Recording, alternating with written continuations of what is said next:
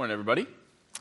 I uh, hope you're enjoying your Sunday morning so far. Uh, my name is David Sorn. I am the lead pastor here at Renovation Church.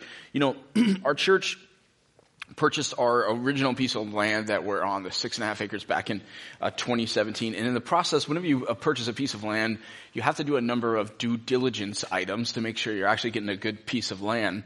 And one of the things we had to do back in 2017 was we had to go out, well we didn't personally, we had to hire someone to go out and test the soil because you want to make sure that even the soil of where you're building is a good enough soil that you can put a big a building on it. And I was so excited about the possibility of our church getting this particular piece of land that actually came out and watched them test soil for a while, which is super nerdy, but I was uh, overly excited.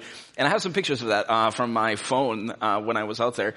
Uh, by the way, I was zooming in on this picture this week, and I noticed that gas was a 239, in case anyone was wondering. And how crazy is it that I just still, I'm never gonna cease to be amazed by the fact that we got that, that corner lot, um, that God did that. That's, that's pretty amazing. But anyway, so they come out huge drill and they drill you know far deep down into the ground and they somehow have this device that will pull out this long uh, cylindrical sample of soil and then what they do is they put it on a table and they begin to test uh, the soils to find out is this a type of soil that could hold up a building. Well, in a really similar way, Jesus says that you have a soil in your heart and that you should test it. Because your ability to hear God's word and your ability to be changed by God's word is based on the condition of the soil of your heart. Now, we're going to hear more about that this morning as we are starting a brand new series uh, called Parables of Eternity, where we are going to be teaching through uh, Matthew chapter 13. Uh, most of the chapter of Matthew chapter 13 in the Parables of Eternity series uh, contains parables that are focused uh, on the long term, on eternity. And parables, if you're not unfamiliar with that word, uh, a parable is just a story or an illustration that teaches a main point. And so Jesus actually gives his reasoning for why he tells so many parables in verses 10 through 17 of our chapter. If you want to read that later, I encourage you to do that. We're actually going to jump over that today, and then we're going to come back to it uh, in two uh, weeks. So, Jesus, oh, what happened to page two? Look at that. That happens once in a while. That's why I number the pages. Okay. so here's where, here's where we know. Before we read our parable today, uh, I just want to tell you that I, I, think it's helpful sometimes when you're going into a parable that if you know what some of the things represent on the front end. So let's just go through that. Before we even open up the Bible, to explain a few things to you. So you're going to see three main things in this parable. The first is the sower. So the sower uh, represents uh, Jesus in the original context, or really is anyone sharing God's word. Now, the sower is a, a farmer. So uh, maybe in your head you were picturing like someone sewing like fabric on a shirt. I'm not sure this is actually how you use a sewing machine. Uh, clearly never sewn anything in my life. Okay. So the sower is going to be Jesus, or really anybody who's sharing God's word, God's truth with people. The seed in the story is going to be the word of God, or specifically uh, the gospel. Uh, the gospel is the good news that Jesus Christ can forgive and save you. And the four soils we're going to read about, they represent four different states of a heart's receptiveness to God's word to the seed. So let's take a look at the parable. So everybody grab a Bible, whether you brought your own or you use them uh, under the chairs or your phone or whatever you use. Everybody grabs something. Uh, this is what we do here. we don't uh, put it on the screen for everyone to just kind of glance at. We get it out, we study it. We just believe so deeply uh, in the Word of God. Now, the parable of the sower that we're going to study today is a bit unique, actually, because Jesus actually explains what it means. And if you know anything about parables in the Bible, most of them we don't get an explanation, but here we do, and it's kind of towards, uh, or it's after uh, uh, uh, another section. So what we're going to do is we're going to jump uh, back and forth between the parable itself and Jesus' explanation. So we're going to start right at verse 1 of Matthew chapter 13. And here's, here's what it says. It says, That same day Jesus went out of the house and sat by the lake. Such large crowds gathered around him that he got into a boat and sat in it, while all the people stood on the shore. Then he told them many things in parables, saying, A farmer went out to sow his seed. As he was scattering the seed, some fell along the path, and the birds came and ate it up. okay, let's, let's stop there for a minute. So in those days, what you had is you had farmers that they would go out and they would scatter their seed on the soil, right? And then later they would come through and manually uh, plow it into the soil. Well, when you scatter like that, not every seed is going to fall in perfectly good soil. And it means when the crop grows up, it's going to look different based upon which soil it landed in. And that's true of how God's word sinks into our hearts. In fact, even our own hearts can be in a different state at different times of our lives. And so part of what I want you to do this morning as you listen, as you study God's word, is I want you just to be open to this question. Which, we're going to cover four soils. Which of the four soils do you think that you are currently in? So let's talk about the first soil. So the first soil that we're reading about is the hard soil. This is, Jesus says, the soil along the path. So on any field, you're going to have a path that the farmer walks up and down alongside, checking out the crops. And that path is going to be hard, right? It's compacted because the farmer's always walking on it. So the seed's going to come down. It's not going to sink in. It's just going to be on the surface. And then he says the birds are going to come and then snatch it right up. But what does that mean? Well, thankfully we get this explanation from Jesus. So let's look at that. So uh, why don't you look down now to verse 18. And that's where the explanation starts. This is Jesus talking. He says, listen then to what the parable of the sower means. When anyone hears the message about the kingdom, so that's about God, and does not understand it, the evil one, that's Satan, comes and snatches away what was sown in their heart. This is the seed sown along the path. Okay, so it's kind of like this. You, you ever shared um, with somebody about Jesus, about what God's doing in your life, or you try to share the gospel with someone, and you feel like you're almost speaking to a brick wall? That's that's this first soil. It's the hard a soil. I just want to tell you th- that used to be me. Uh, some of you know this, but the, the very first time somebody shared the gospel with me, I literally responded by saying, You have 10 seconds to get out of my house. Well, what is that? That is a heart of stone. But thankfully, God changed my life. God, I just, I just want to tell you as an encouragement for some of you, if you've got uh, maybe it's an adult uh, child, maybe it's a sibling, a best friend you've been sharing the gospel with, nothing's happening.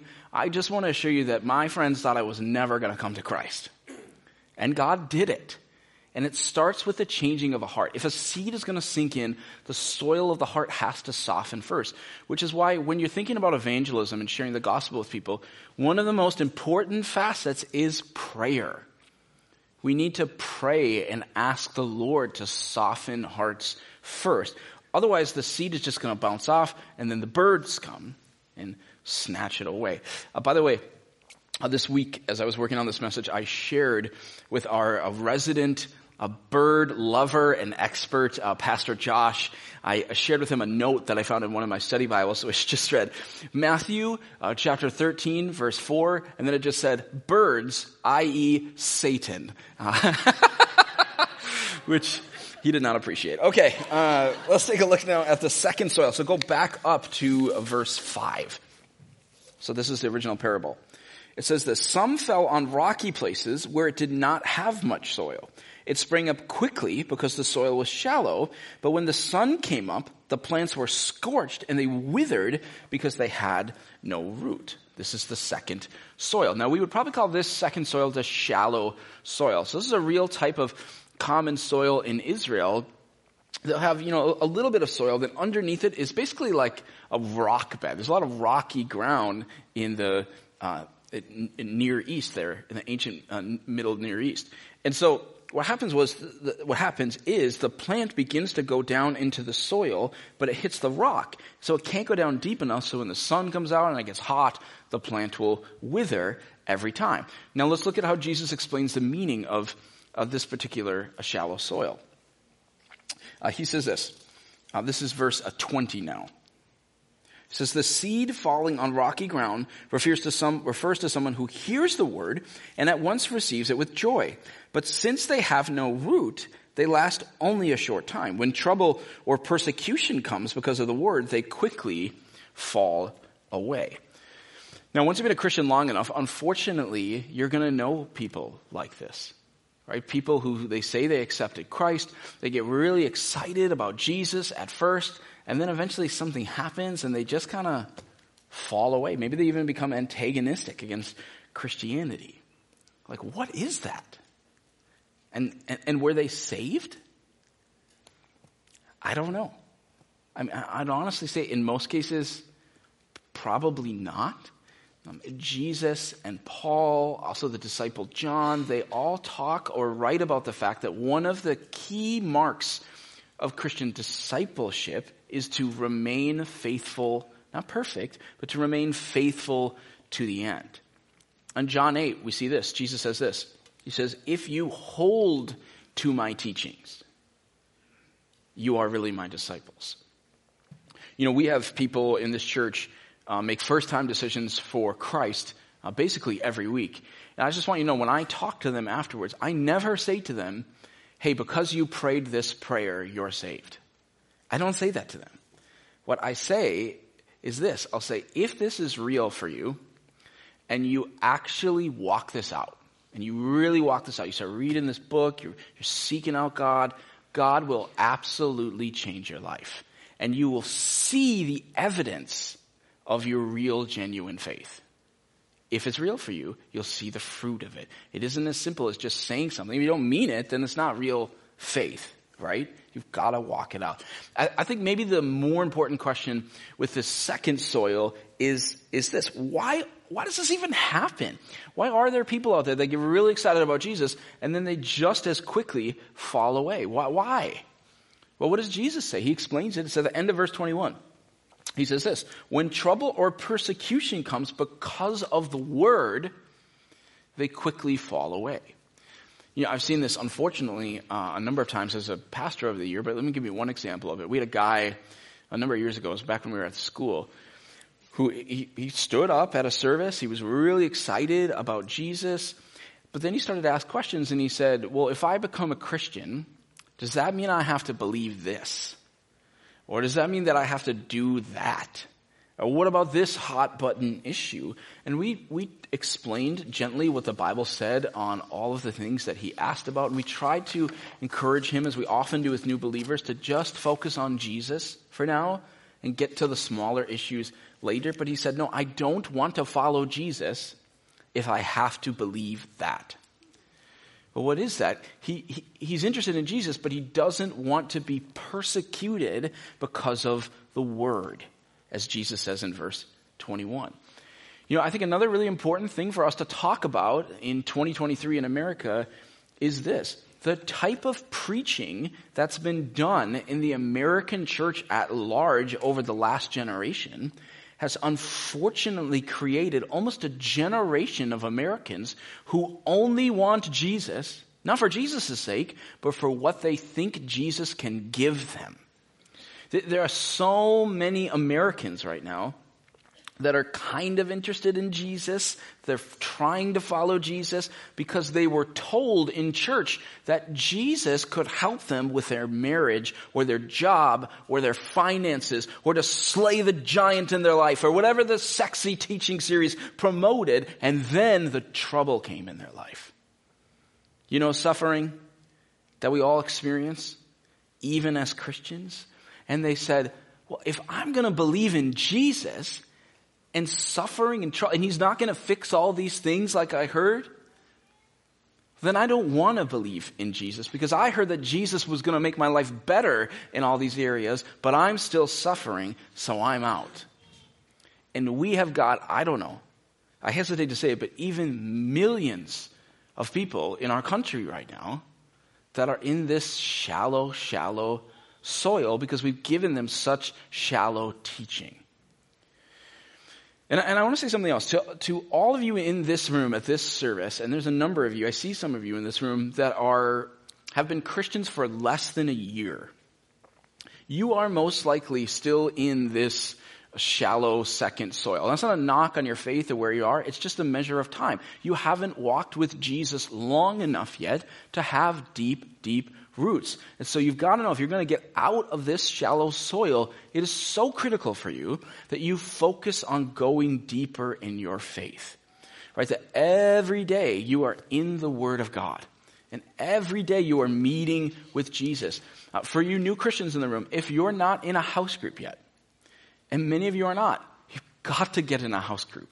If your roots are gonna grow deep, you absolutely need other Christians around you helping those roots go deeper. You need to be in a renovation U class this summer so you can get your mind more deeply entrenched in studying God's truth. You've got to go deeper and deeper and deeper so that when the hard times come, and they will, that your roots are deep enough that you will not wither.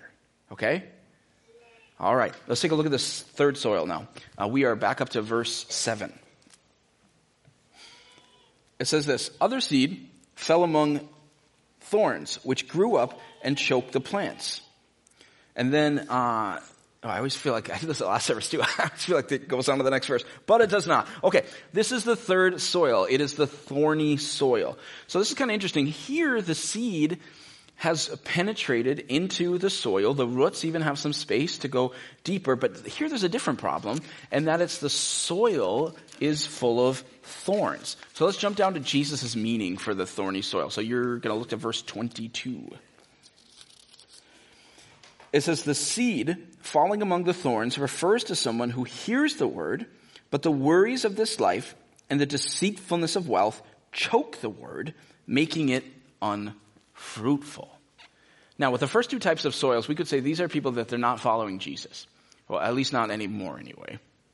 But this third soil is different. Uh, Jesus even says uh, in verse 7 that th- this particular uh, soil uh, actually produces a plant. But this plant is not bearing fruit. So this third soil represents Christians, people who are indeed following Jesus, but they are not impacting anyone for Christ. And really, there's no fruit growing. There's no change happening on their own tree in their own life.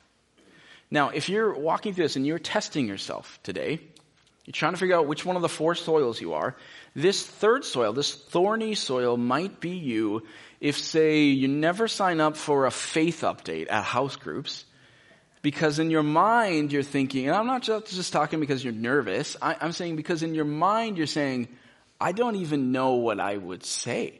I can't think of an example of something God's done in my life in this last year. Or I don't know anyone who's been impacted by my faith. This thorny soil might be you if you can't think of what I just said, a single person who's been influenced or impacted by your walk with Jesus. And yet, you absolutely believe in Jesus. 100%. You are a Christian.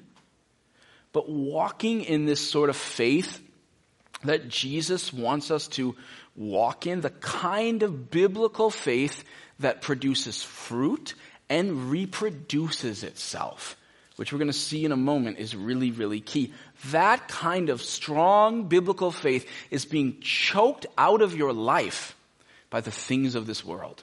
Specifically, Jesus calls out by the worries of this life and by the deceitfulness of wealth. And so let me give you a few challenging examples here uh, as your pastor. For many of you in this room, on Sunday mornings, you like being here, right? And you hear the Word of God teach and this taught and this, the seed is dropping into your heart and you like that. But if there's anything else on your schedule on a Sunday morning, you say you got a travel soccer game or whatever, you're there. And that wins every time because the worries of this life, maybe it's the deceitfulness of a college scholarship or whatever, all of those things, they're luring you elsewhere. And I want you to know, as a result, for many of you, you're not growing like you could as a follower of Jesus Christ. Uh, for others of you, you've been pondering over the last couple months about taking a step forward into Christian community, into joining a house group. But if you know, you know that if you did that, it would be kind of inconvenient for your work schedule, or maybe you couldn't get quite as many hours in, or whatever. And the deceitfulness of wealth, putting that first, slowing your Christian growth. Or many of you, you, you probably feel God over the last month or two just wooing you, urging you to just get up earlier and just seek Him, to open the Word to get on your knees, to spend time with Him in the morning. But many of you are going, I can't, do you understand the responsibilities I have at work, David? I have so much to do. It's the worries of this life. It's the deceitfulness of wealth. Others of you are going, I have, I'm like, I gotta get up. I, I, I have these children to feed. I gotta get breakfast. I gotta, the worries of this life are always winning in your life. And truthfully, I think when we think hard about this question, which soil are you? I would say most of us as American Christians are smack dab here in this third soil. We believe in Jesus. We love the Lord. We attend church as long as nothing else conflicts with it. We're Christians. But maybe you feel like you're just not really changing anymore. Uh, God's not really using you to do anything remarkable right now. For some of you, it's been 20 years since you felt a fire and passion for God. And I just want to say, my friends, that's, that's happening precisely because you have given up on prioritizing doing the work of cultivating your heart for Jesus. And so, you've just let thorns, competitions from the worries of this life, these thorns grow up in your spiritual heart. And nobody challenges you on it, because quite frankly, that's how almost every American lives, right? Even American Christians. And so we don't say anything to each other, nobody says anything. But I'm gonna say something to you. Jesus Christ wants to do more with your life, my friend. For so many of you in this room, God has got a call on your life. And he wants to do something remarkable through you in your family. For others of you, he's, he's wooing you to something, to do something in your neighborhood or at work. His call is on your life, but you keep pushing it aside to focus on these temporary worries of this life that honestly won't mean a lick in 10,000 years. And so the worries of this life are choking out God's word in your heart. And they're choking you out from doing these more important things that God himself is calling you to do. And so listen to me. It is time to rip some of those thorns out of your heart. I gotta tell you something. If you do that though, it is going to hurt. So you're just gonna know that.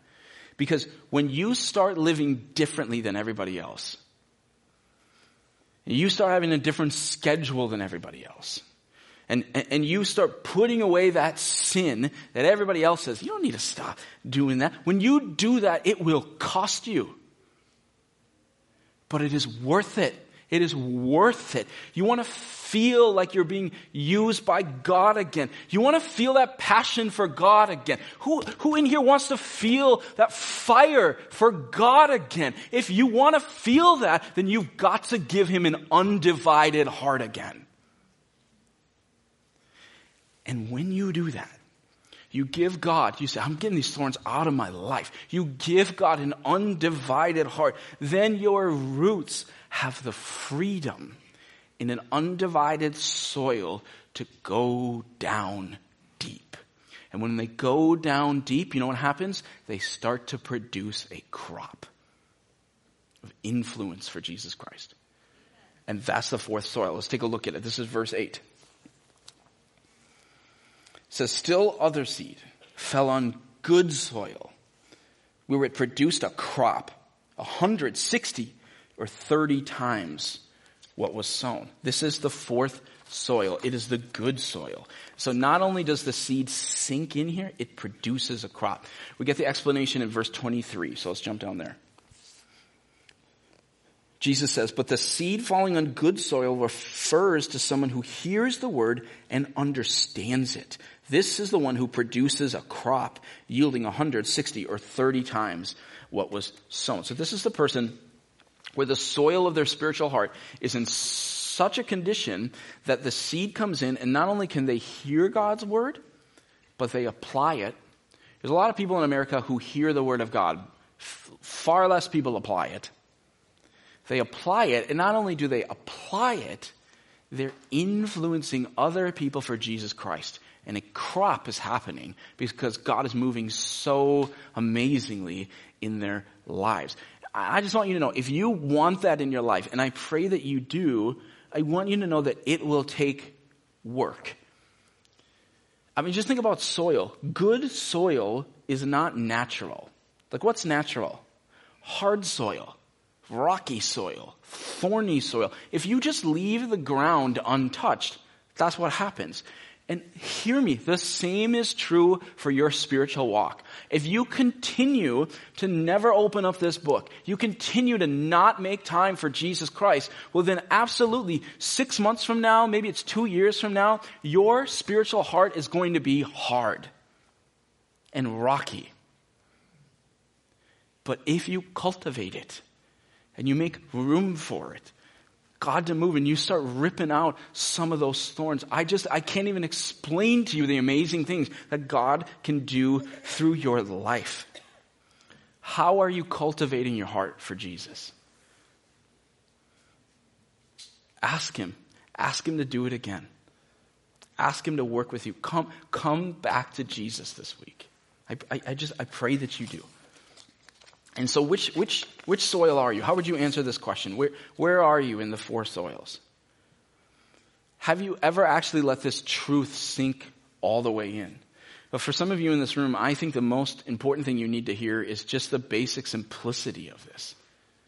That Jesus Christ, the Son of God, loves you so much that he came to earth and he died on the cross for you, for your sins. He's seen all of your sins. You know, I was reading in my uh, morning uh, Bible reading time. I'm in Romans right now, and I just read the part where it says, God knows all of your secrets.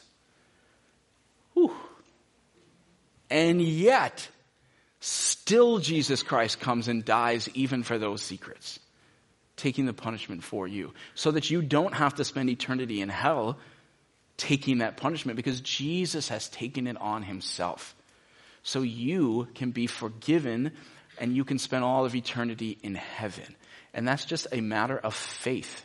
It is a matter of faith, the Bible says. It starts with you saying, Jesus Christ, I believe that you died for me. I'm going to repent. I'm going to leave my old sins, my life behind, and I want you to be my Savior and my leader. And I know many of you have heard that before.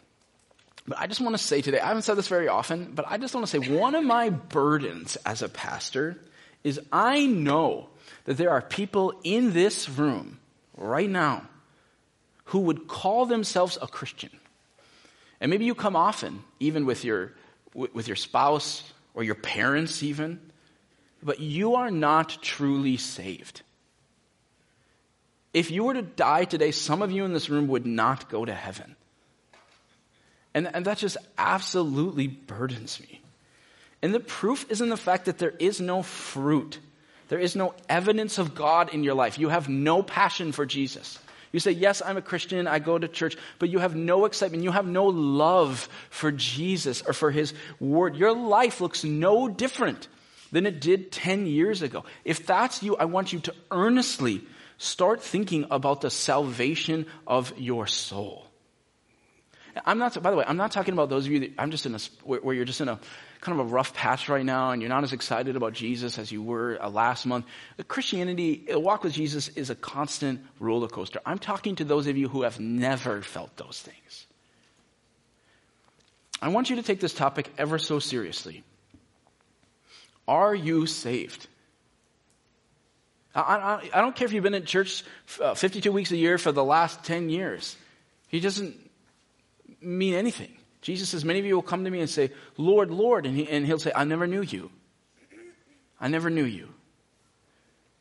If you were to, heaven forbid, if you were to die in a car accident on the way home from church this morning, are you absolutely sure that you would go to heaven?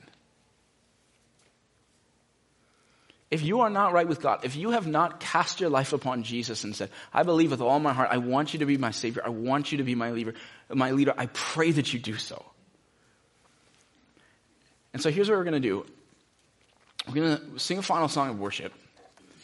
And if you are just feeling burdened this morning about this, some of you, you just need to think about this for the next couple of weeks, and that's okay.